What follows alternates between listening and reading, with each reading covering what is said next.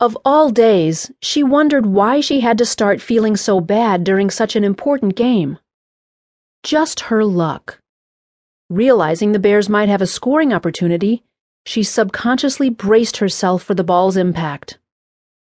As the ball came towards her, Estelle suddenly felt lightheaded. Realizing that something was wrong, she quickly shook her head to shake off the dizziness, but it didn't work.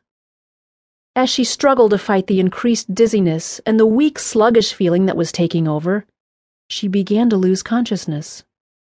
As she fell to the ground, she landed on the grass just as the ball swished past her and caught the corner of the net behind her. The other team had scored again. It was now two to one, and Estelle's team was on the losing end of things. Lying perfectly still on the grass, she could hear the muffled noises of the crowd and the opposing team cheering. It sounded as if she was in a tunnel. She couldn't understand what they were saying as she faded in and out of deep sleep. She was frightened, wondering what was happening to her. Was she going to die? It sure felt like it to her. The lights had gone out.